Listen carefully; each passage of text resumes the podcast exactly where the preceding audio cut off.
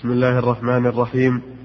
الحمد لله رب العالمين، اللهم صل وسلم على نبينا محمد وعلى آله وصحبه أجمعين. قال المصنف رحمه الله تعالى: وعن همام بن الحارث عن عدي بن حاتم رضي الله تعالى عنه قال: قلت يا رسول الله، إني أرسل الكلاب المعلمة فيمسكن علي وأذكر اسم الله، فقال: إذا أرسلت كلبك المعلم وذكرت اسم الله عليه فكل ما أمسك عليك.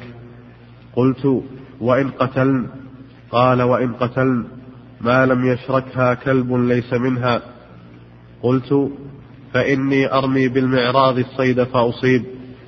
فقال: إذا رميت بالمعراض فخرق فكله، وإن أصابه بعرضه فلا تأكله. بسم الله الرحمن الرحيم. الحمد لله رب العالمين، صلى الله وسلم على نبينا محمد وعلى آله وأصحابه أجمعين. وهذا عدي بن حاتم الطائي رضي الله عنه، أبوه حاتم المشهور بالجواد، مات في الجاهلية ولم يدرك الإسلام، وكان نصرانيا، وكذلك ابنه عدي حل محله وكان نصرانيا،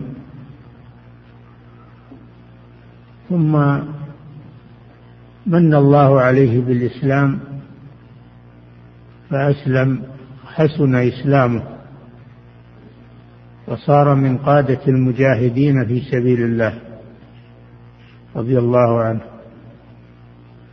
قد سأل النبي صلى الله عليه وسلم هذه الأسئلة عن الصيد، فهذا فيه دليل على أن المسلم إذا أشكل عليه شيء فإنه يرجع إلى أهل العلم ليبينوا له الصح، كما قال تعالى: فاسألوا أهل الذكر إن كنتم لا تعلمون. ولا يعمد الإنسان على رأيه أو على ما أدرك عليه الناس من غير أن يعلم أن ذلك موافق للشرع أو مخالف، لا سيما في أمور الأطعمة التي هي غذاء الأبدان، فيجب على المسلم أن يتحرى فيها وأن يتوثق من حلها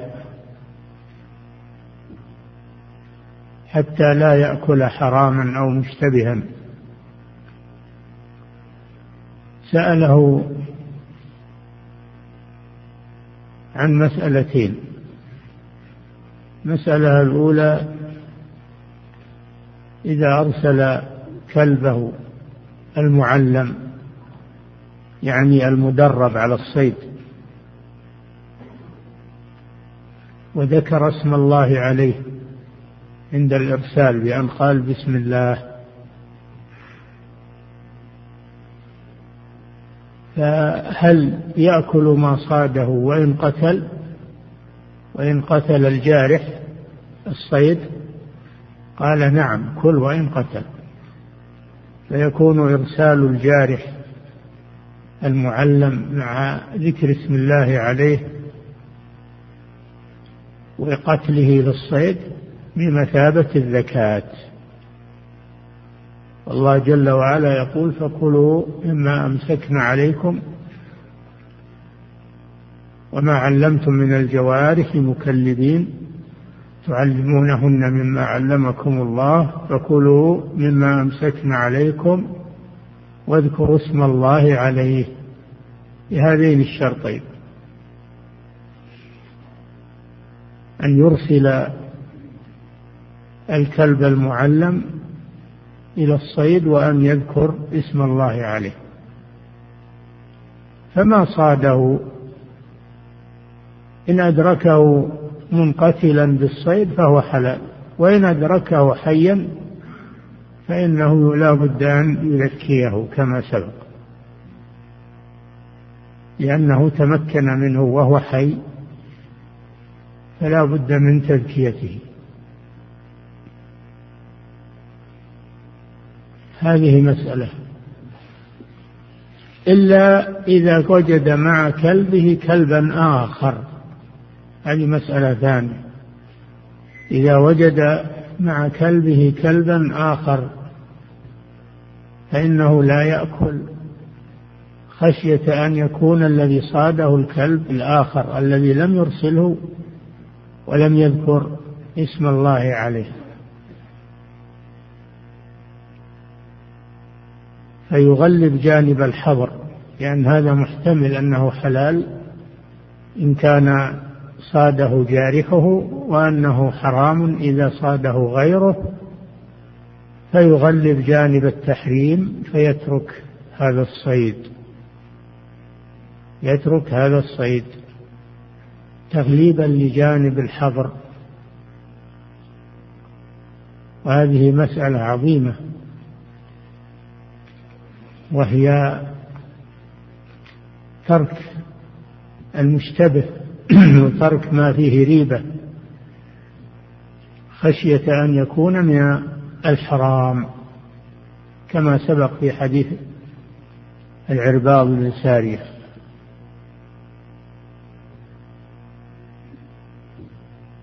فمن اتقى الشبهات فقد استبرأ لدينه وعرضه.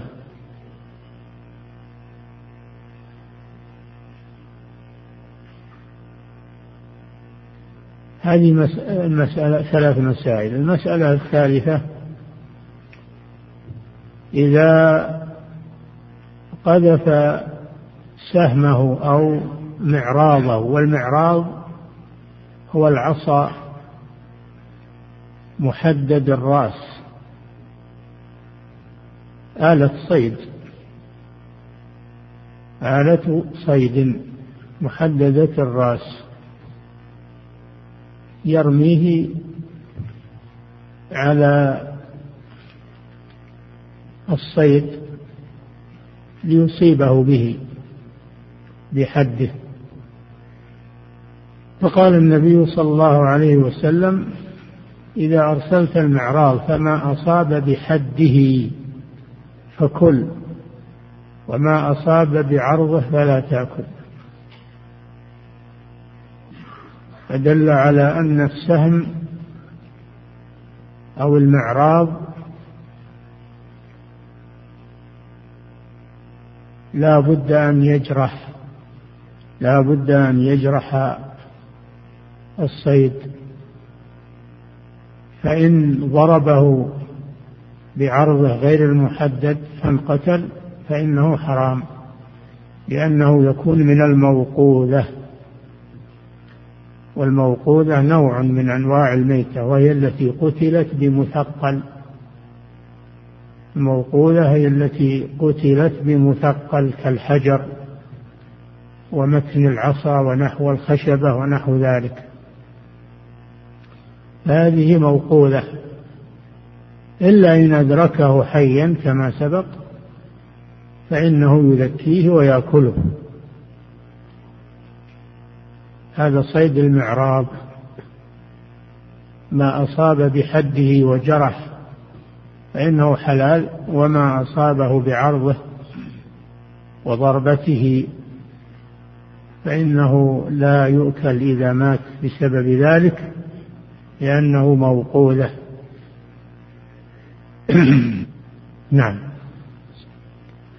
وحديث الشعبي عن عدي نحوه وفيه: إلا أن يأكل الكلب، فإن أكل فلا تأكل. هذا قيد آخر لما صاده الكلب الشخص المعلم، فإنه يأكل ما صاده إلا إذا أكل منه الكلب. إن صاده أو أمسكه ولم يأكل منه فهو حلال، لأنه أمسكه لصاحبه. الله تعالى يقول فكلوا مما أمسكنا عليكم. أما إذا وجده قد أكل منه فلا يأكله، لأنه يكون صاده لنفسه ولم يصده لصاحبه. صاده الكلب لنفسه بدليل أنه أكل منه ولم يصده لصاحبه الذي أرسله، فكان ذلك مخالفا لقوله تعالى مما أمسكنا عليكم، فيكون الحديث مفسرا للآية موضحا لها. نعم. فإن أكل فلا تأكل، فإني أخاف أن يكون إنما أمسك على نفسه ولم يمسك لصاحبه. نعم. وإن خالطها كلاب من غيرها فلا تأكل. هذا كما سبق، إذا وجد مع كلبه كلبا آخر أو عدة كلاب فإنه لا يأكل ما وجده مقتولا، فإنه لا يدري أي الكلاب قتله، فربما يكون غير كلبه، فيغلب جانب التحريم وجانب الحظر. والأصوليون يقولون إذا تعارض حظر وإباحة فإنه يغلب جانب الحظر احتياطا للذمة وابتعادا عن الحرام، ودليل هذا الأصل مثل هذا الحديث. نعم. وإن خالطها كلاب من غيرها فلا تأكل، فإنما سميت على كلبك ولم تسمي على غيره. هذا العلة أنك لم تسمي على بقية الكلاب، والله جل وعلا يقول فكلوا مما أمسكنا عليكم واذكروا اسم الله عليه، فربما يكون صادها الكلب الذي لم يسمي عليه فيكون الشرط مفقودا فلا تحل. نعم. وفيه إذا أرسلت كلبك المكلب فاذكر اسم الله عليه. إذا أرسلت كلبك المكلب، كذا عندكم مكلب معلم. نعم. المعلم دي من هذه مكاتبها المعلق أو الشارح. نعم. الآفة أن الإنسان يدس شيء بالحديث ما هو من أصل الحديث، بعدين تروح الأقواس ويدخل في الحديث. نعم. إذا أرسلت كلبك المكلب فاذكر اسم الله عليه. المكلب هو المعلم، ما حاجة إلى كتابته، هو المعلم. مكلبين يعني معلمين. نعم. فإن أمسك عليك فأدركته حيا فاذبح، وإن أدركته قد قتل ولم يأكل منه وإن أدركته قد قتل ولم يأكل منه فكله، فإن أخذ الكلب ذكاته. هذا يؤكد ما سبق من أن ما أصابه الكلب المعلم ومات بإصابته له فإنه حلال. فكلوا مما أمسكنا عليكم فإنه حلال. نعم. وفيه أيضا إذا رميت بسهمك فاذكر اسم الله عليه. نعم كما سبق، إذا أرسلت المعراض وذكرت اسم الله عليه. نعم. وفيه وإن غاب عنك يوما أو يومين، وفي رواية اليومين والثلاثة، فلم تجد فيه إلا أثر سهمك فكل إن شئت. نعم.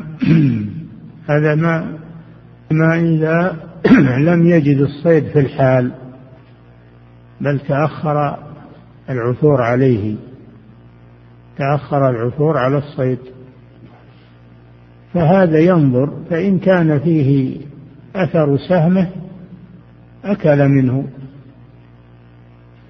وإن لم ير فيه أثرا لسهمه فإنه لا يأكل منه. نعم. وإن وجدته غريقا في الماء فلا تأكل. وهذا أيضا الحاق فيما سبق،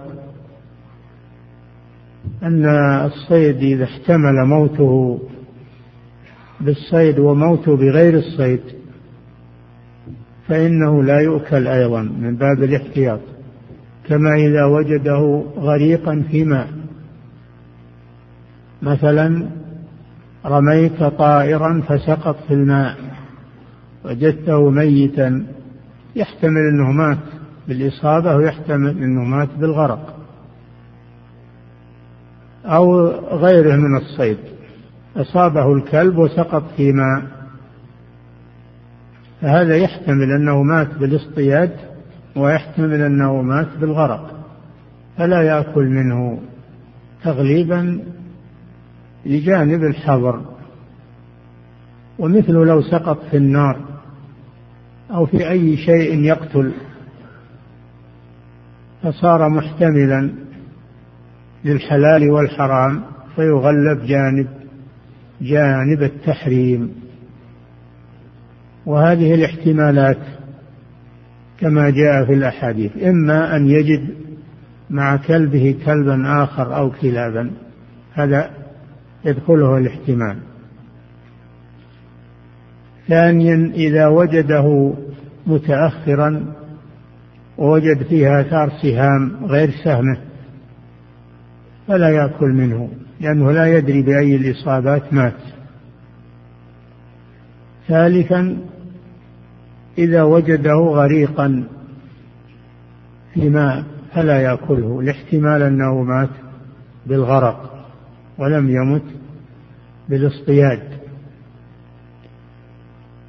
فكل هذه الاحتمالات تجعل الإنسان يبتعد عن هذا الصيد تغليبا لجانب الحظر. نعم. وإن وجدته غريقا في الماء فلا تأكل، فإنك لا تدري الماء قتله أو سهمك. أي نعم. نعم. وعن سالم بن عبد الله ابن عمر عن أبيه رضي الله تعالى عنهما قال: سمعت رسول الله صلى الله عليه وسلم يقول: من اقتنى كلبا إلا كلب صيد أو ماشية فإنه ينقص من أجره كل يوم قيراطان. قال سالم: وكان أبو هريرة يقول: أو كلب حرث، وكان صاحب حرث. نعم. هذا فيه دليل على أنه لا يجوز اقتناء الكلاب لأجل اللعب عليها أو الرفاهية بها أو تقليد الكفار، لأن الكفار يغذون الكلاب والقطط ويبالغون في إكرامها وتنظيفها وغسلها بالحمام والصابون ويعتنون بالكلاب لغير فائدة، إنما مجرد هواية فقط. ولأنهم ليس لهم أسر يستأنسون بها، يكون الواحد وحده في غرفته أو في شقته فيتخذ الكلب أو الكلاب لأجل أن تؤنسه، لأنه ما عنده أولاد ولا أحد يؤنسه، خصوصا إذا كان كبير السن، فإنهم يخالطون الكلاب وتعايشهم ويعايشونها وتنام معهم في غرفهم وتأكل من طعامهم، حتى إن بعضهم يوصي للكلاب إذا مات عنده مال أوصى به للكلاب. هذا الكفار إشان كفار. وتروى قصة عن جماعة أو أسرة من الكفار كانت لهم بنت، وكانوا كانوا يغذون البنت إلى أن تبلغ 18 سنة، ثم يطردونها من البيت ويتركونها تعتمد على نفسها كما يقولون، ولا يسألون عنها ولا عن عرضها ولا عن عفتها ولا أين راحت ولا أين ذهبت. فيروى أن ناسا كان عندهم بنت، فلما بلغت سن 18 قالوا لها: أخلي لنا الغرفة فإننا نحتاجها للكلب ولا تبقي فيها، فطردوها من أجل أن يسكنوا الكلب في الغرفة. هذه أخلاق الكفار، وهذه عاداتهم وتقاليدهم.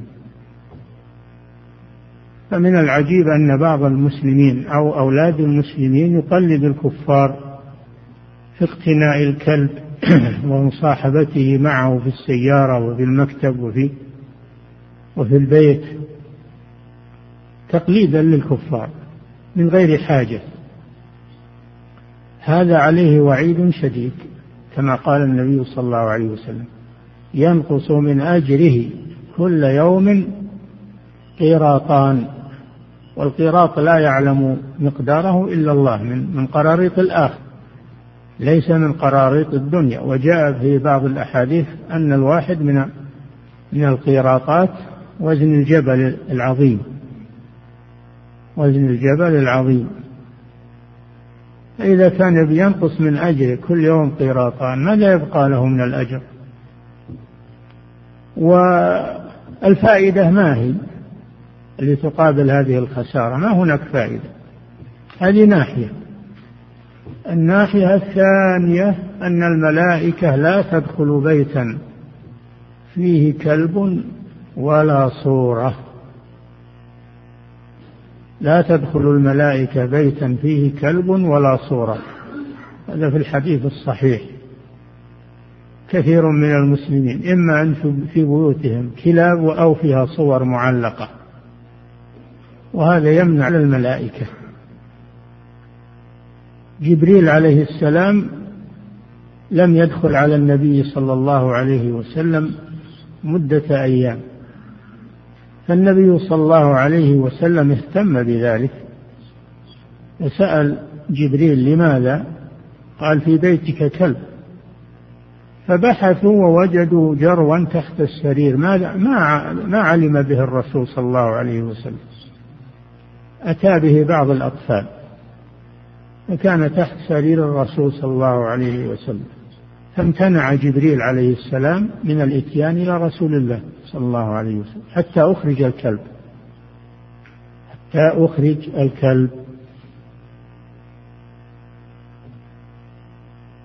فأنت كل يوم ينقص من أجرك قيراطان، والملائكة لا تدخل بيتك بسبب كلب تقتنيه. وماذا تستفيد من وراء ذلك أيها المقلد للكفار؟ فعلى أبناء المسلمين أن يتنبهوا لذلك. أخلاق الكفار ما فيها خير أبدا، كل أخلاقهم من هذا النوع ساقطة، كلها ساقطة وناقصة. والأخلاق الطيبة والرفيعة إنما هي في دين الإسلام الذي الله المسلمين به. الواجب على المسلم أن يقوم وبإسلامه ولا يقلد الكفار. قال صلى الله عليه وسلم: من تشبه بقوم فهو منهم، لأن التشبه بهم في الظاهر يدل على محبتهم في الباطن، لأنه لو لم يكن يحبهم لما تشبه بهم. أنت إذا أبغضت شخصا فإنك لا تقلده بل تنفر منه، أما إذا أحببت شخصا فإنك تقلده. التشبه بهم في الظاهر يدل على محبتهم في الباطن. فليتنبه المسلمون لهذا الأمر، وهو اقتناء الكلاب سواء كلبا واحدا أو عدة كلاب. أما القطط فلا بأس باقتنائها في البيوت، لا بأس، لأن لها فائدة في البيوت، تأكل الخشاش والفئران وليس منها محذور، ولا تمنع دخول الملائكة. وقد قال النبي صلى الله عليه وسلم: عذبت امرأة في هرة حبستها فلا هي أطعمتها ولا هي تركتها تأكل من خشاش الأرض. دل على جواز اقتناء القطط إذا قام بحاجتها من الأكل والشرب ولم يحبسها على الجوع والعطش. أما الكلاب فلا، إلا في ثلاث مسائل استثناها الرسول صلى الله عليه وسلم، وذلك للحاجة فيها إلى اقتناء الكلب. أولا كلب الصيد، الذي هذا الباب معقود لأجله. كلب الصيد المعلم لا بأس أنه يكون في البيت للحاجة، ولا ينقص من أجر صاحبه شيء لأنه مرخص فيه. الثاني كلب الماشية، إنسان عنده أغنام ويتخذ الكلب لحراستها لئلا تسرق أو يهجم عليها الذئب، فالكلب يحرسها لا بأس بذلك. الثالث كما ذكر أبو هريرة كلب الزرع، إنسان عنده مزرعة فيتخذ الكلب لحراسة الزرع، حراسة المزرعة، لا بأس بهذه الأمور باقتناء الكلب، إما للصيد وإما لحراسة الماشية أو لحراسة المزارع، لا بأس بذلك. وما عدا ذلك فإنه حرام اقتناء الكلاب. حتى إنهم ذكروا من الناحية الطبية أن الكلاب فيها عدوى، فيها حساسية، وفيها نجاسة، نجسة العين. النبي صلى الله عليه وسلم أمر إذا ولغ الكلب في الإناء أن يغسل 7 مرات، نجاسة مغلظة 7 مرات، إحداها بالتراب، نجاسة مغلظة. وإذا اقتنى الكلب فلا بد أن الكلب يشرب من مائه ويأكل من أوانيه فيصاب بالأمراض، يصاب بالأمراض والنجاسات، فلا خير في اقتناء الكلاب إلا ما استثناه الرسول صلى الله عليه وسلم من 3 المسائل نظرا للحاجة، مع التحفظ من الكلب وجعل له مكان خاص وحفظ الأواني منه. نعم. قال سالم: وكان أبو هريرة يقول: أو كلب حرث وكان صاحب حرث. يعني أبو هريرة زاد في رواية أو كلب حرث على المسألتين الأولين، الصيد والماشية. روى أبو هريرة أو كلب حرث، يعني زرع. نعم. وعن رافع بن خديج رضي الله تعالى عنه قال: كنا مع رسول الله صلى الله عليه وسلم بذي الحليفة من تهامة، فأصاب الناس جوع فأصابوا إبلا وغنما، وكان النبي صلى الله عليه وسلم في أخريات القوم، فعجلوا وذبحوا ونصبوا القدور، فأمر النبي صلى الله عليه وسلم بالقدور فأكفئت، ثم قسم فعدل 10 من الغنم ببعير، فند منها بعير فطلبوه. أعد الحديث. نعم.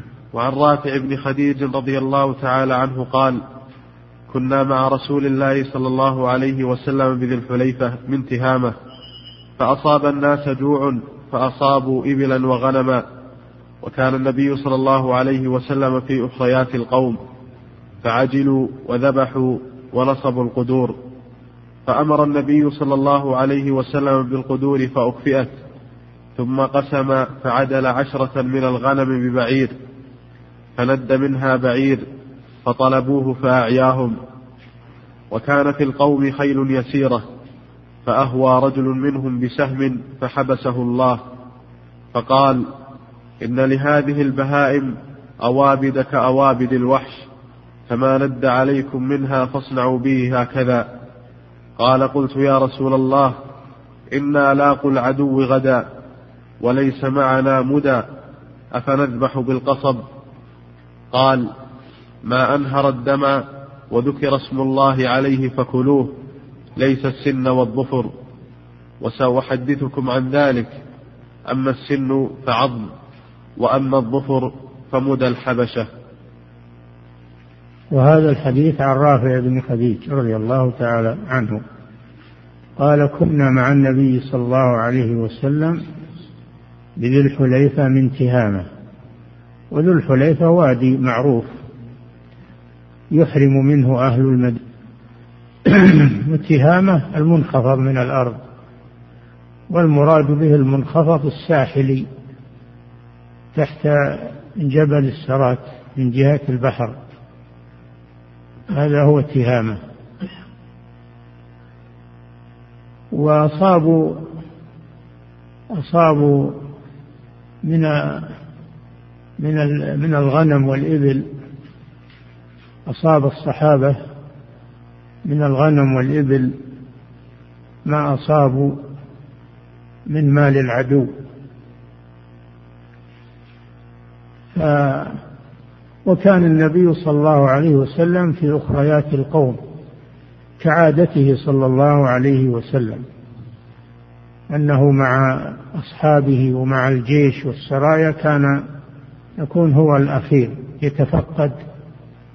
يتفقد الناس والضعفاء، ويحمل العاجز، ويعين يتفقد أحوال صحابته.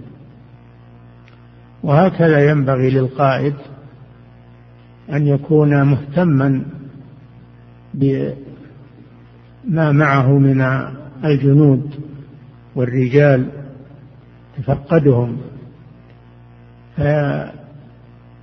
يساعد العاجز، ويحمل الذي ليس معه ظهر، ويتولى شؤونهم، لأنه مسؤول عن ذلك. كان صلى الله عليه وسلم كعادته يكون في الأخير، ولا يكون هو الأول أمامهم، لأن هذا يفوت عليه معرفة أحوال أصحابه ورفقائه. فكان لما أصابوا هذه الأموال كانوا جوعا، فيهم جوع شديد، فبادروا وذبحوا ونصبوا القدور بدون إذن رسول الله صلى الله عليه وسلم،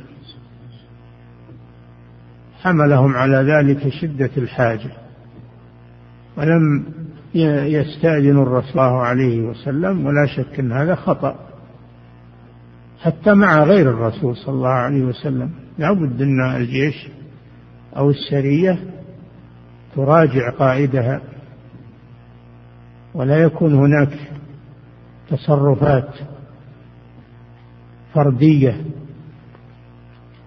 بدون إذن الأمير أو القائد، فما بالك بالرسول صلى الله عليه وسلم. فعند ذلك الرسول صلى الله عليه وسلم غضب عليهم، وأنزل القدور وهي تغلي وخلط اللحم بالتراب تأديبا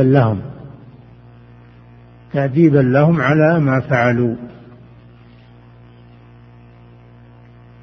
ثم إنه صلى الله عليه وسلم قسم، فجعل 10 من الغنم في مقابل البعير، جعل هذا من ناحية القسمة، لأن 10 تعادل البعير من ناحية القسمة.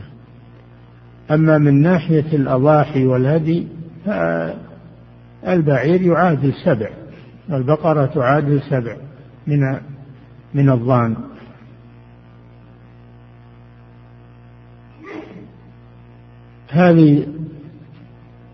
هذا أول الحديث، ومحل الشاهد لم يأتي بعد. محل الشاهد في أنه ند بعير، يعني شرد بعير، ولم يستطيعوا إمساكه، وليس فيهم خيل كثيرة يمسكونه على الخيل، فأهوى رجل إلى سهمه فأطلقه على البعير فحبسه، أصابه السهم فانحبس، وتمكن القوم منه. فقال النبي صلى الله عليه وسلم: إن لهذه الإبل أوابد كأوابد الوحش، يعني منها ما يشرد كما يشرد الوحش. هي أصلها متأهلة، لكن أحيانا تصاب بالشرود لما أعطاها الله من القوة وسرعة العدو، فتند كما يند الوحش ولا يتمكن أصحابها منها. فحكمها حينئذ حكم الصيد، أنها ترمى، فإذا سبب إصابة الرمية فإنها تحل، يكون هذا زكاة لها. ومن ثم قالوا إن ما يعجز عن تذكيته في محل الزكاة فإن ذكاته بجرح في أي موضع كان من بدنه، كالشارد والواقع في بئر ونحو ذلك. فهذا فيه الواقع أن هذا محله باب الزكاة، ما هو باب الصيد، لكن له شبه بالصيد من حيث أنه يعامل معاملة الصيد، ويكون ذلك زكاة له. ولا يسمى هذا صيدا، وإنما يسمى مذكى، إلا أنه لا يقدر على تذكيته في محل الزكاة، فيكفي أن يجرح في أي موضع من بدنه. نعم. قال: قلت يا رسول الله إنا لاقوا العدو. وآخر الحديث أيضا في الزكاة، قال رافع بن خديج راوي الحديث: يا رسول الله إنا لاقوا العدو غدا. هذا يدل على أنهم خرجوا غزاة، أنهم خرجوا مع الرسول صلى الله عليه وسلم غزاة قاصدين عدوا معينا. قال: إنا لاقوا العدو غدا وليس معنا مدى، يعني سكاكين، فبأي شيء نذكي ما احتجنا إلى زكاته للأكل؟ قال صلى الله عليه وسلم: ما أنهر الدم، يعني شق الجلد وأنهر الدم من المذكات فكلوا. فدل على أنه تحل الزكاة بالمحدد الذي يشق الجلد ويقطع الأوداج وينهر الدم، يعني يصب الدم كالنهر من قوته واندفاعه. دل على أن الحكمة من الزكاة هي استخراج الدم الذي في الحيوان، لأن الدم خبيث ومضر، فالحكمة في الزكاة هي استخراج هذا الدم من الأوداج حتى يطيب لحمه ويخرج ما فيه من الدم الخبيث. ما أنهر الدم يعني أساله، ما أنهر الدم يعني أساله. وذكر اسم الله عليه فكلوا، دل على أنه لا بد من الزكاة الشرعية بشرط التسمية على الذبيحة، كما قال تعالى: فكلوا مما ذكر اسم الله عليه كنتم بآياته مؤمنين، إلى قوله تعالى: ولا تأكلوا مما لم يذكر اسم الله عليه. فالتسمية شرط للزكاة وحل المزكاة. قوله: ولا تأكلوا مما لم يذكر اسم الله، فدل هذا على شرطين من شروط الزكاة. الشرط الأول الآلة،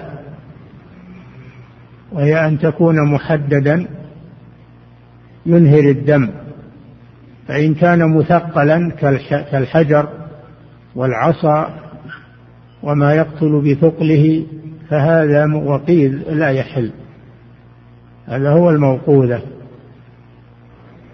وهذا كما سبق أن المعراض إذا أصاب بعرضه إنه لا يحل لأنه من الموقوذة.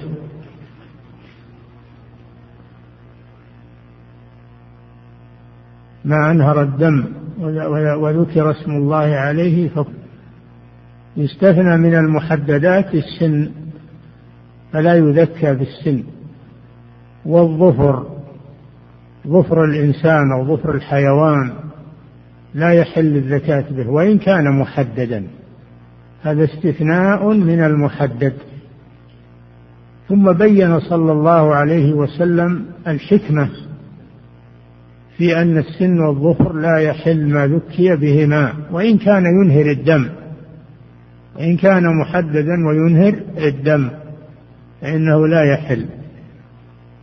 ما العلة؟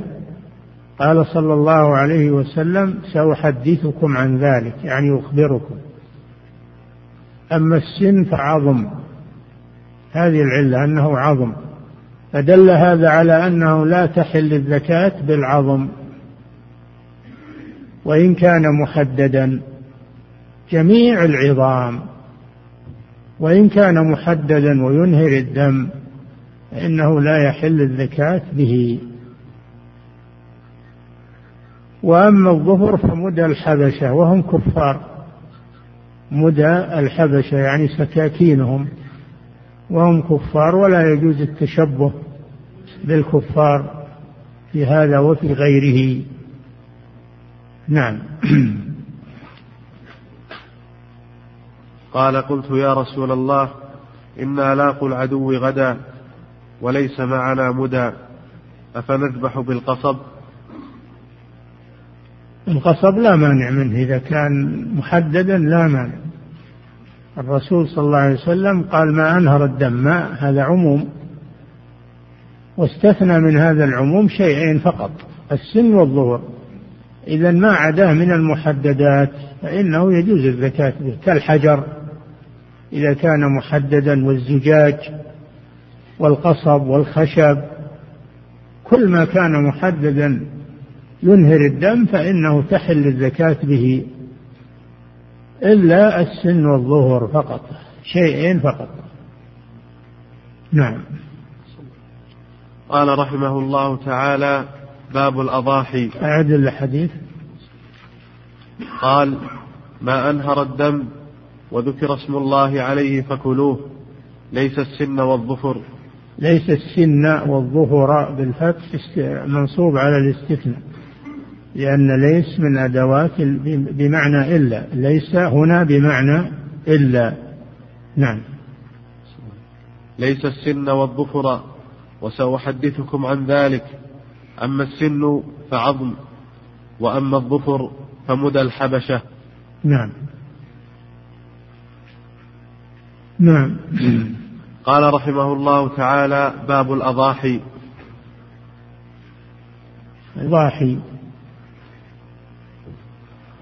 والأضاحي من الذبائح التي يتقرب بها إلى الله سبحانه وتعالى، لأن الذبائح على قسمين: قسم يذبح للحم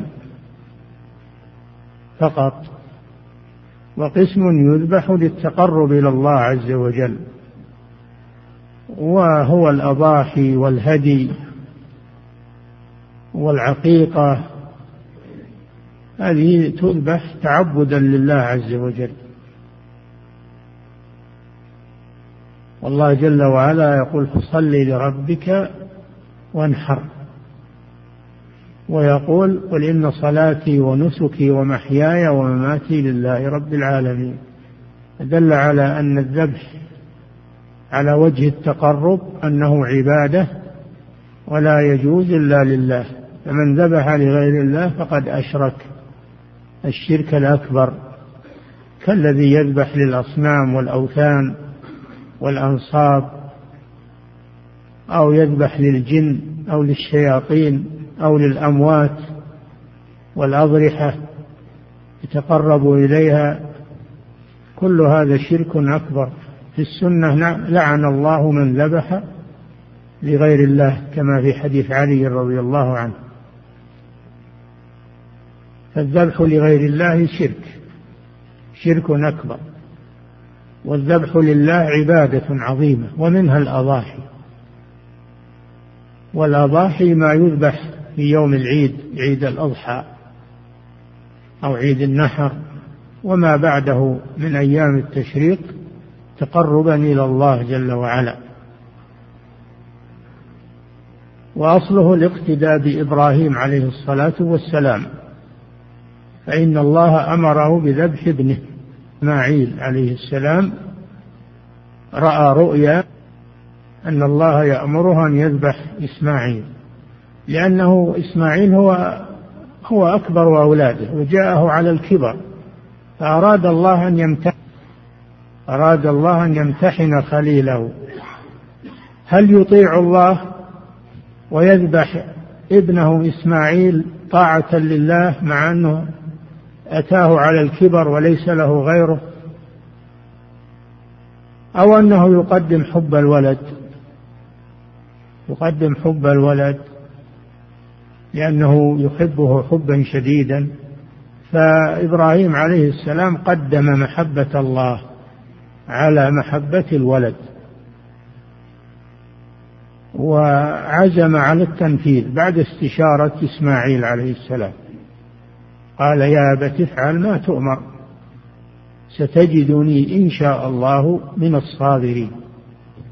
فعند ذلك باشر إبراهيم عليه السلام هو وإسماعيل، أسلما وتله للجبين، ولم يبقى إلا أن ينفذ العملية، منعه الله لأنه حصل المقصود، وهو تقديم محبة الله على محبة الولد، حصل المقصود، فبقي الذبح لا فائدة فيه لأن المقصود حصل. ولهذا قال الله وناديناه أي يا إبراهيم قد صدقت الرؤيا، يعني ما حصل منك يكفي لتصديق الرؤيا، قد صدقت الرؤيا. وناديناه أي يا إبراهيم قد صدقت الرؤيا، نعم إنا كذلك نجزي المحسنين. إن هذا لهو البلاء، أي الامتحان، العد هذا امتحان، ما بعد هذا امتحان. ومع هذا إبراهيم أطاع ربه وقدم محبة الله وطاعة الله على حب ابنه الوحيد الذي جاءه على الكبر. إن هذا لهو البلاء المبين. قال الله جل وعلا وفديناه، أي فدينا إسماعيل بذبح عظيم، جاءه كبش من الجنة عظيم فذبحه فداء لإسماعيل عليه السلام. فصار سنة، صارت الأضحية سنة في بنيه إلى أن تقوم الساعة. هذا هو أصل الأضحية، الاقتداء بإبراهيم عليه الصلاة والسلام. وما زالت هذه السنة في بنيه فلما جاء نبينا محمد صلى الله عليه وسلم أحيا هذه السنة وضحى عليه الصلاة والسلام وأمر بالأرض إحياء لسنة إبراهيم. وكون الإنسان يقدم محبة الله على محبة المال، إبراهيم قدم محبة الله على محبة الولد، ونحن على الأقل نقدم محبة الله على محبة المال، فنذبح الكبش أو الكباش ونخسر عليها المال طاعة لله سبحانه وتعالى. هذا فيه دليل على محبة الله عز وجل، وأن المضحي يقدم محبة الله على محبة المال.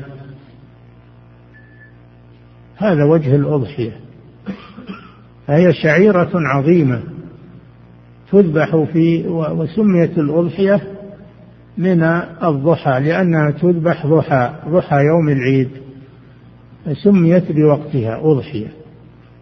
يقال أضحية وأضحية وإضحية، والمعنى واحد، ومعناها الذبح تقربا إلى الله جل وعلا في يوم العيد وأيام التشريق، تقربا إلى الله جل وعلا وشكرا لنعمته وفرحا بالعيد وإظهارا للسرور. نعم. وعن أنس بن مالك رضي الله تعالى عنه قال: ضحى النبي صلى الله عليه وسلم بكبشين أملحين أقرنين ذبحهما بيده، وسمى وكبر، ووضع رجله على صفاحهما. الأملح الأغبر وهو الذي فيه الأملح الأغبر، نعم، وهو الذي فيه سواد وبياض. نعم. ضحى النبي صلى الله عليه وسلم، هذا فيه أن الرسول صلى الله عليه وسلم أحيا هذه السنة وعمل بها، وضحى بكبشين، وهما الكبش وذكر الضان، أملحين، والأملح هو الأسود الذي فيه بياض، أسود فيه بياض، هذا هو الأملح. الناس يسمونه أشهب، وهو الأملح لأن هذا أحسن الألوان، هذا هو أحسن الألوان الأملح. أقرنين يعني لهما قرون، يعني كامل الخلقة، ينبغي أن يكون الكبش كامل الخلقة بقرنيه وأذنيه ولا ينقص منه شيء، إلا أنه لا بأس بالأضحية بالخصي، لأن الخصاء من صالح اللحم، الخصي أحسن لحما من الفحل، وإن كان هذا فيه نقص للخلقة لكنه فيه مصلحة للحم. وذبحهما النبي صلى الله عليه وسلم بيده، فهذا فيه دليل على أن الأفضل أن المسلم يباشر الذبح بيده لينال الأجر الكامل من الله جل وعلا،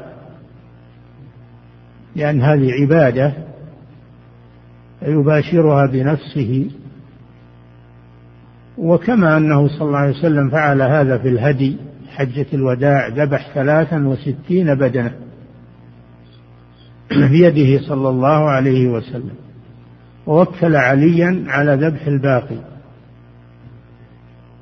وكون الإنسان يتولى ذبح الأضحية بيده أفضل، واقتداء بالنبي صلى الله عليه وسلم.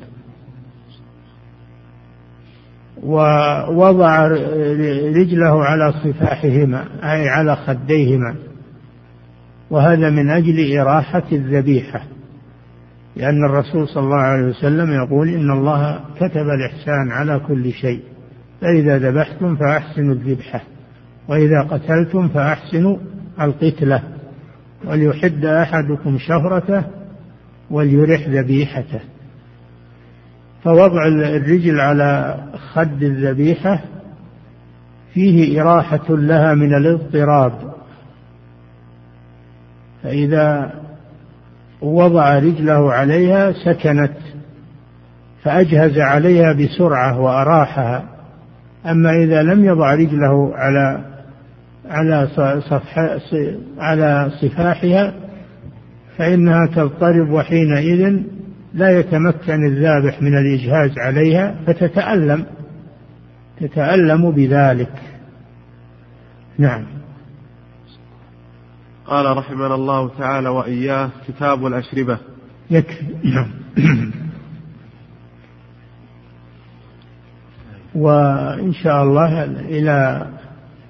إلى ما بعد شهر ذي الحجة نعطيكم إجازة إلى بداية الفصل الثاني من الدراسة إن شاء الله، تكونون قد عدتم إلى الرياض واجتمعتم، فنبدأ الدرس إن شاء الله. نعم. صلى الله عليكم سماحة الوالد. يقول السائل: لو أن رجلا رمى صيدا وبحث عنه فلم يجده لو أن رجلا رمى صيدا وبحث عنه فلم يجده ثم بعد يوم وجده، فهل يجوز أكله أم أنه يعد ميتة؟ كما سمعتم في الحديث، إذا غاب عنه ووجده بعد ذلك فإن لم يجد فيه إلا أثر سهمه فلا بأس أن يأكله، ولهذا قال: إن شئت فكله إن شئت، إلا إذا أنتن وتعفن فلا ينبغي له أن يأكله. نعم.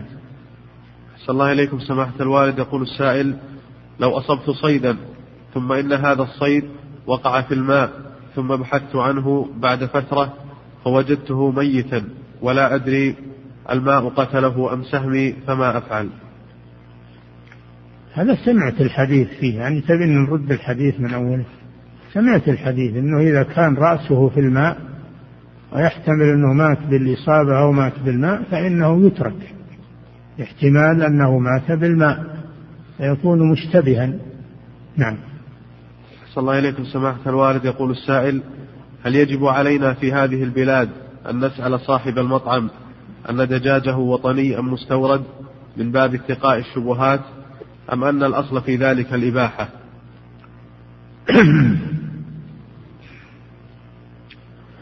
هم العلماء يقولون إنما يذبح في بلاد المسلمين ما يذبح في بلاد المسلمين فالأصل فيه الإباحة.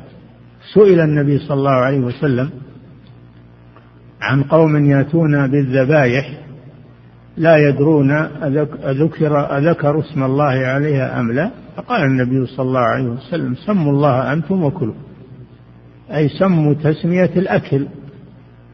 وأما تسمية الذبح فالأصل في المسلم العدالة حسن الظن، فما يذبح في بلاد المسلمين فمبناه على السلامة إلا إذا علمت خلاف ذلك. أما ما يأتي من بلاد الكفار وقد حامت حوله الشبهات في أنه يذبح بالصعق الكهربائي أو بوسائل غير الزكاة الشرعية فهذا تتركه أحسن وأبعد عن الشبهة. نعم. أحسن الله إليكم سماحة الوالد. يقول السائل: إذا أرسلت الكلب المعلم وسميت عليه وقلت بسم الله على الكلاب الأخرى. لا، ما يكفي تسمي على كلاب، لازم كلب واحد معين. نعم. يقول أحسن الله إليكم: فهل يحل هذا الصيد إن أمسكنا مع كلبي المعلم؟ لا، سمي على كلاب الناس ما يصلح، على كلبك فقط، أما كلاب الناس ما يبلك تسمي عليها. نعم. أحسن الله إليكم سماحة الوالد. يقول السائل: إذا وجد كلبا آخر مع كلبه وعلم أن صاحبه ذكر اسم الله عليه فهل يأكل منه؟ إيش اللي يدريه أنه ذكر اسم الله عليه؟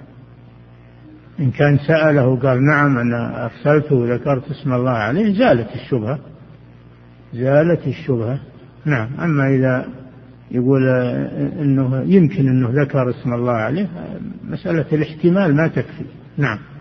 صلى الله عليكم سماحة الوالد. يقول السائل: ما حكم الصيد بالنباطة؟ هذه من المثقل، من الوقيد. النباطة اللي يسمون حصاة صغيرة، حصى الخذ، هذه ما يحل ما مات بها لأنها وقيذة.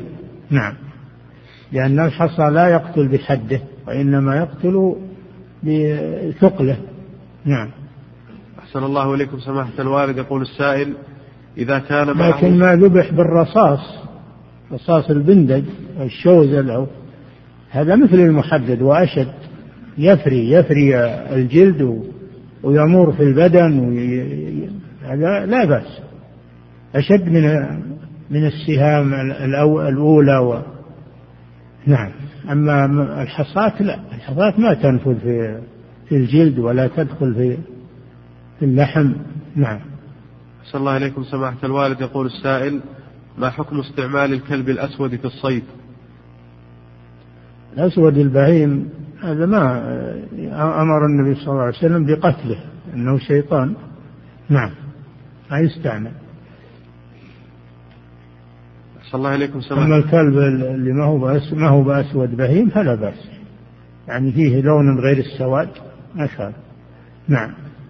أسأل الله إليكم سماحة الوالد. يقول السائل: إذا كان معه كلبان أو أكثر ثم أرسلها وذكر اسم الله عليها جميعا، فما حكم صيدها؟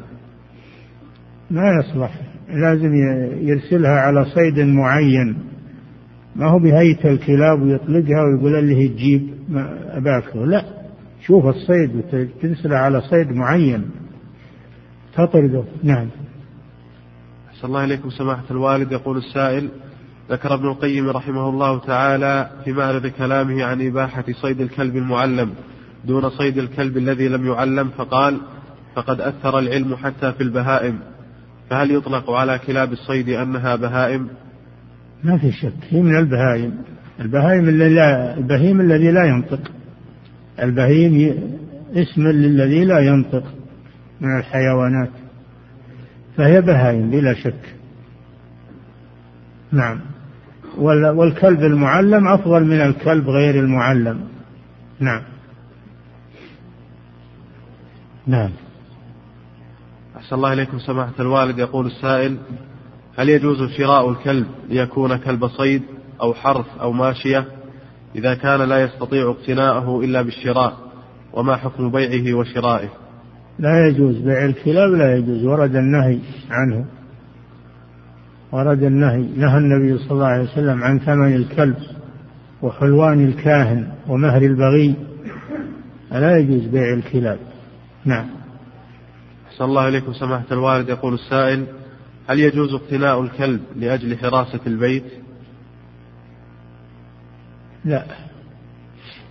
لا يجوز حراسة البيت، حراسة الماشية وحراسة الزرع، أما البيت ما يتخذ الكلب لحراسته. نعم. بل لا تدخل الملائكة بيتا فيه كلب. نعم. أسأل الله إليكم سماحة الوالد. يقول السائل: ما حكم أكل الحلزون البري والبحري، علما بأنه يطبخ مباشرة طهيا؟ والله أنا ما أعرف الحلزون، ما أدري، لكن إذا كان إنه ما يعيش إلا في البحر فهو حكم السمك، نوع من السمك. نعم. أما إذا كان يعيش في البر أنا ما أدري عنه، ما أعرف. نعم. أحسن الله إليكم سماحة الوالد. يقول السائل: ما حكم أكل القنفذ، لأنه يوجد عندنا في المغرب من يأكله بدعوى منافعه الصحية؟ فيه خلاف، القنفذ فيه خلاف، والثعلب فيهما خلاف. المالكية أوسع الناس في الأطعمة، يبيحون أكل القنفذ وأكل حتى أظن الحمر الأهلية يبيحونها، فهم يستدلون بقوله تعالى: قل لا أجد فيما أوحي إلي محرما على طاعم يطعمه إلا أن يكون ميتة أو دما مسفوحا أو لحم خنزير فإنه رجس. فهم من أوسع الناس في الأطعمة. والحنفية أوسع الناس في الأشربة، الحنفية أوسع الناس في الأشربة، ولذلك يبيحون النبيذ. نعم. أحسن الله إليكم سماحة الوالد. يقول السائل في قول النبي صلى الله عليه وسلم من تشبه بقوم فهو منهم، فهل يعني هذا أنه منهم في الكفر؟ يحتمل. شيخ الإسلام ابن تيمية يقول أقل أحوال الحديث أنه يدل على تحريم التشبه، أقل أحواله، وإن كان ظاهره يدل على كفر المتشبه. والتشبه أقسام، منه ما هو كفر كالتشبه بهم في دعاء الأموات والاستغاثة بالأموات، هذا كفر. ومنه ما هو كبيرة من كبائر الذنوب كالبناء على القبور، هذا كبيرة ووسيلة من وسائل الشرك. ومنه ما هو معصية كالتشبه بهم في اللباس وفي حلق اللحية وإطالة الشارب، هذه معصية محرم لكن لا يقتضي الكفر. نعم. أحسن الله إليكم سماحة الوالد. يقول السائل ومن التشبه ما هو مكروه كالتشبه بهم في ترك صبغ الشيب، هذا مكروه لأن الشيب ليس من صنعهم وإنما هو من صنع الله، لكن أمروا بتغييره فقط، بتغييره بغير السواد لأجل مخالفة اليهود، لأن اليهود لا يصبغون. نعم، هذا للكراهة ما هو للتحريم. نعم. أسأل الله إليكم سماحة الوالد. يقول السائل ولذلك بعض الأئمة وبعض كبار العلماء لم يصبغوا لأن الصبغ ليس بواجب، يعني لم يصبغوا، لم يغيروا الشيب، لأنه حملوه على أنه للكراهة وليس للتحريم. الشيخ محمد بن إبراهيم رحمه الله والشيخ عبد اللطيف والشيخ بن سعدي وكلهم لم يصبغوا. نعم. أسأل الله إليكم سماحة الوالد. يقول السائل إذا تعارضت قاعدة الحظر مقدم على الإباحة، نعم، إذا تعارضت قاعدة الحظر مقدم على الإباحة مع قاعدة أن الأصل في طعام أهل الكتاب الحل في مسألة اللحوم المستوردة، فكيف نعمل في ذلك؟ من قال أن الأصل في أطعمة الكفار الحل؟ الأصل فيها التحريم إلا ما ذبحوه على الطريقة الشرعية. لو أن مسلما ذبح على غير الطريقة الشرعية حرمت ذبيحته ولا يقال الأصل الحل، فكيف بأهل الكتاب؟ نعم. أسأل الله إليكم سماحة الوالد. يقول السائل هل الفئران نجسة وخاصة عندما تأكل من الطعام، فهل ينجس الطعام بذلك؟ لا، ما ينجس. الهرة فما دونها في الخلقة هذا سؤره طاهر، سؤر الهرة إذا شربت أو أكلت طاهر، وكذلك ما هو دونها في الخلقة كالفئران نعم. أحسن الله إليكم سماحة الوالد. يقول السائل هل يجوز الأكل وأنا واقف؟ يجوز لكن مع الكراهة، الأكل وأنت واقف والشرب وأنت واقف مكروه. نعم. أحسن الله إليكم سماحة الوالد. يقول السائل هل يجوز إهدار المال لأجل التعزير والتأديب؟ محل خلاف بين العلماء، والصحيح أنه لا يجوز، لا يحل مال امرئ مسلم إلا بطيبة من نفسه، فلا يجوز التعزير بمصادرة المال. نعم. أحسن الله إليكم سماحة الوالد. يقول السائل خلط اللحم بالتراب ألا يكون فيه امتهان للنعمة وعدم شكرها؟ ما هو هذا امتهان للنعمة، هذا تأديب لهم لأنهم بيأكلونهم، فلعل الرسول فعل هذا لئلا يأكلوه لأجل ينفرهم منه. نعم. صلى الله عليكم سماحة الوالد. يقول السائل عندنا في الجزائر غالب المطاعم تستعمل اللحوم المستوردة من بلاد الكفار، وأحيانا نسألهم عنه هل هو محلي أو مستورد، فهل يجوز أكله إذا أجابوا بأنه محلي، علما بأن الذي يخبر بذلك قد لا يصلي؟ إذا سألتهم من باب الاستبراء للذمة لا بأس، تسألهم من باب الاستبراء للذمة، وإذا أخبروك ووثقت من خبرهم فلا بأس، ولكن كونك تتجنبها أحسن بلا شك. نعم. أسأل الله عليكم سماحة الوالد. ضروري يأكل اللحم، كل من الفاكهة، كل من الرز، كل من الخبز، كل من الأشياء اللي ما تحتاج، من السمك، الأشياء اللي ما تحتاج زكاة، من التمر. الخير كثير ولله الحمد، ما هو لازم تأكل لحم. نعم. أحسن الله إليكم سماحة الوالد. يقول السائل: إذا أكل الطير من الصيد إذا أرسلته فهل أترك الصيد ولا آكله مثل صيد الكلب؟ فهل إيش؟ يقول أحسن الله إليكم: إذا أكل الطير من الصيد خاصة. لا، الطير يقولون ما يخالف لأنه ما يقبل التعليم. الكلب تأدبه، إذا وجدته أكل تضربه ويعرف أنك ضربته علشان الأكل فيتركه. فأما الطير فهو ما يدري، لو ضربته ما يدري، ما يقبل التعليم في هذا. نعم. فلا مانع أنه تأكل مما أكل منه، ولم يرد عن الرسول صلى الله عليه وسلم أنه نهى عن الأكل مما أكل منه الطير، وإنما ورد النهي عن الأكل مما أكل منه الكلب. نعم.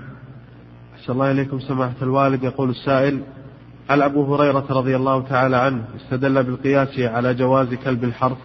لا، هذا رواه عن الرسول صلى الله عليه وسلم، لا يمكن يضيف للحديث شيئا من عنده، وهو الراوي المعروف الحافظ الذي هو أحفظ الصحابة وأكثرهم رواية للحديث. نعم. يقول أحسن الله إليكم: وهل يجوز اقتلاء الكلاب لحراسة السجون وكشف الممنوعات الضارة؟ هذا عاد شيء آخر. الكلاب البوليسية هذه يجوز استعمالها لأن فيها مصالح لكشف المخدرات كما أنه تستعمل، كما أنه أن القائف يؤخذ بخبره ومعرفته للأثر، فهذه أشياء يحتاج الناس إليها. نعم. أحسن الله إليكم سماحة الوالد. يقول السائل: ما حكم أكل صيد الجرابيع إذا صيدت بعصا؟ إن ماتت بالعصا ما تؤكل، أما إذا أدركها حية وذكاها فلا بأس، أما أضربها بالعصا سواء الجرابيع أو أي شيء أو الأغنام أو الصيد ما يحل، لأن هذه موقولة. نعم. أحسن الله إليكم سماحة الوالد. يقول السائل: رجل كان قبل بلوغه يسرق من المحلات التجارية بعض المواد الغذائية والنقود، والآن بعدما كبر تاب، فماذا يجب عليه مع أنه لا يعلم مقدار ما أخذه؟ إن كان يعرف أصحاب هذه المحلات يطلب الإباحة منهم أو يرد عليهم ما أخذه منهم، إن سامحوه، وإلا يرد عليهم ما أخذ منهم. لا تبرأ ذمته إلا بذلك، لأن حقوق المخلوقين لا تسقط بالتوبة، لا بد من ردها عليهم أو طلب مسامحتهم. ما إذا كان لا يعرفها فإنه يقدر ما أخذه ويتصدق به على نية أن الأجر لأصحابه. نعم. أسأل الله إليكم سماحة الوالد. يقول السائل: هل اشتراط عدم أكل الجارحة خاص بالكلاب وما له ناب، أم أنه عام في الكلاب وكل ما له مخلب؟ الله يهديكم، قلنا هذا خاص بالكلاب، أما الطير جوارح الطير فلا يشترط أنه ما تأكل، لا تأكل صيدها ولو أكلت منه، لأنها لا تقبل التعليم في هذا ولا يؤثر فيها التعليم في هذا. نعم. أحسن الله إليكم سماحة الوالد. يقول السائل: ما هي الشروط في أكل ذبيحة أهل الكتاب، وهل يلزم أن يسمون عند الذبح، لأن بعضهم لا يسمون عند الذبح أو يسمون باسم عيسى عليه السلام؟ إذا علمت أنهم يسمون غير اسم الله فلا تأكل، ولا تأكل مما لم يذكر اسم الله عليه، أو وما أهل به لغير الله، هذا مما أهل به لغير الله فلا تأكل منه، سواء ذبحه كافر أو منتسبا إلى الإسلام، لأن هذا الشرك لا تأكل منه. أما إذا لم تعلم فأنت تأكل منه، لأن الله قال: وطعام الذين أوتوا الكتاب حل لكم، فالله باحه لنا وإن لم نعلم أنهم سموا أو لم يسموا، إلا إذا علمنا أنهم سموا باسم غير الله فإنه شرك. نعم. أحسن الله إليكم سماحة الوالد. يقول السائل: إذا صدم الكلب الصيد فمات الصيد من أثر الصدمة، فهل يعتبر الصيد موقوذا ويكون حكمه كحكم المعراض إذا قتل بعرضه؟ فيه خلاف، بعض العلماء نعم يقول أنه ما يحل لأنه مثل المعراض، وبعضهم يقول يحل لعموم قول الرسول صلى الله عليه وسلم، لعموم قوله تعالى فكلوا مما أمسكنا عليكم، كلوا مما أمسكنا عليكم، ولم يستثني فيقول ما صدمت. نعم.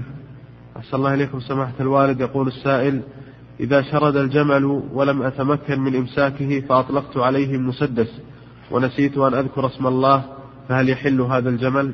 أي نعم، حتى لو أنك تبي تذكيه ماسكه تذكيه نسيت سميه هو حلال. ربنا لا تؤاخذنا إن نسينا وأخطأنا، فتسقط التسمية عند النسيان. نعم. صلى الله عليكم سماحة الوالد. يقول السائل: إذا سقط الصيد من قمة الجبل فهل يجوز أكله؟ لا، إذا تردى فهذا يعني أنت ضربته بالسهم وسقط، هذا محتمل أنه مات بالإصابة أو مات بالسقطة، هذا من المشتبه، تركه أبرى للذمة. نعم.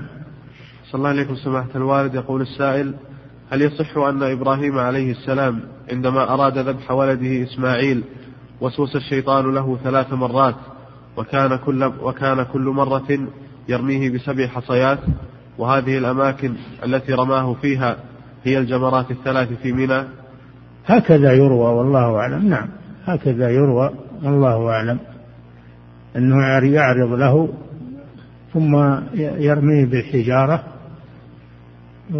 في هذه المواطن، فنحن نحيي هذه السنة. نعم.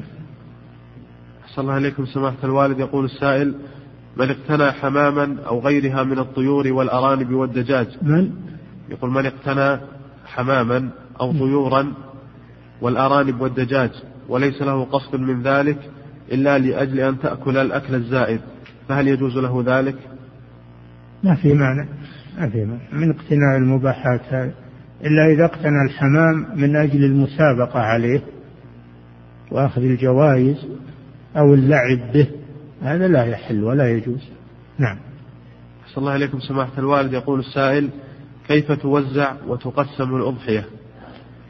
3، السنة 3، يأكل 1/3 ويتصدق ب1/3 ويهدي 1/3، هذا هو السنة. نعم. أحسن الله إليكم سماحة الوالد. يقول السائل: ما حكم ربط أرجل الذبيحة عند الذبح تسهيلا للذبح، علما بأن ربط أرجلها عند الذبح ومنعها من الحركة يقلل من خروج الدم؟ لا، ما تربط، هذا يصير أشد لتعذيبها، لأن حركتها برجليها فيها راحة لها وفيها تخفيف للألم، فلا يربطها. نعم. صلى الله عليكم سماحة الوالد. يقول السائل: بعض الناس يقومون بتربية الأغنام ذات السلالة الجيدة ويقومون بغسلها. بعض الناس يقول أحسن الله إليكم: بعض الناس يقومون بتربية الأغنام ذات السلالة الجيدة ويقومون بغسلها وتنظيفها، ويقام لها سوق خاص وتباع بأثمان غالية، فهل يجوز ذلك؟ هذا لا يجوز، هذا من الإسراف والتبذير والبذخ، فلا يجوز هذا، المبالغات وإنفاذ المال بمثل هذه الأمور وهالمسابقات، هذه حرام، مسابقة عليها وأخذ الجوائز عليها حرام، نأكل المال بالباطل. نعم. أسأل الله عليكم سماحة الوالد. يقول السائل: إذا لويت وثنيت يد الشاة خلف رقبتها فهل يجوز، وهل يكون فيه تعذيب لها؟ يجوز أنك تجعل يدها تحت رأسها من أجل راحتها، أما تلوي رجلها أو يدها تلويها هذا تعذيب لها. نعم. أحسن الله إليكم سماحة الوالد. يقول السائل: إذا سافر الرجل وقت عيد الأضحى وترك زوجته تضحي وهي ستوكل شخصا آخر ليذبح لها، فهل يشترط أن تمسك على شعرها أو أظافرها؟ إذا كانت يضحى عنها فلا يشترط، فلا يحرم عليها أخذ شعرها، إنما هذا على الذي يريد أن يضحي عن نفسه وعن غيره، الذي يريد أن يضحي عن نفسه وعن غيره هو الذي لا يأخذ من شعره ولا من بشرته شيئا ومن أظفاره كما جاء في الحديث، أما من يضحى عنه فلا، لم يرد في الحديث أنه لا يأخذ. نعم. أحسن الله إليكم سماحة الوالد. يقول السائل: هناك الكثير من الحجاج يذبحون الهدي إذا كان جبرانا أو للشكران ويتركونه ويحوزه بعض الأشخاص ويبيعونه بعد المساومة عليها من قبل المشترين، فهل يجوز شراؤها للانتفاع الشخصي بها وبحجة أنها ستفسد إذا تركت في الطرقات وبجوار المسالخ؟ لا يجوز هذا لهم، لمن عليه الواجب لا تبرأ ذمته بذلك إنه يذبحها ويخليها، إلا إن كان عندها فقراء. إذا كان عندها فقراء يأخذونها ويأكلونها فلا بأس، إما أنه يذبحها ويسلمه لهم، وإما أنه يذبحها عندهم ويتركهم يأخذون منها، فلا بأس. إما أنه يذبحها بمكان ليس فيه فقراء ويجي ناس يبيعونها وهم ما هم فقراء، هذا لا يجوز ولا تبرأ ذمته بذلك. نعم. أحسن الله إليكم سماحة الوالد. يقول السائل: من أفتى بأن اتصال الخيام من منى إلى مزدلفة يجوز قياسا على اتصال الصفوف في الصلاة، فتكون الخيام التي بمزدلفة تابعة للخيام التي بمنى، فهل يصح قوله هذا؟ لا، النازل في مزدلفة ليس كالنازل في منى. النزول في منى واجب، يعني المبيت في منى واجب من واجبات الحج، ولا يجزي عنه انك تبيت في مزدلفة. لكن إذا لم تجد مكانا في منى فإنك تبيت في مزدلفة في طرف الحجاج، لأن هذا أقصى ما تقدر عليه. مثل الصفوف، إذا ضاق المسجد ولا وجدت مكان تصف مع الصفوف التي في الشارع، لأن هذا أقصى ما. أما اللي يروح يقول والله ما حصلت في منى مكان، أو من مدور أبى أروح لشقة بالعزيزية ولا في العوالي ولا، هذا مفرط. فإما أن تسكن في منى وإلا في طرف الحجاج، لأن هذا أقصى ما تقدر عليه. نعم، تصبر على الحر وعلى الشمس وعلى ما أنك تروح عند المكيفات وعند المرفهات وانت جاي تحج. أشعث أغبر كما في الحديث، شعثا غبرا، خليه يصيبك الشعث والغبرة وحر الشمس في سبيل الله عز وجل. نعم. صلى الله عليكم سماحة. يكفي، والله تعالى أعلم، صلى الله وسلم على نبينا.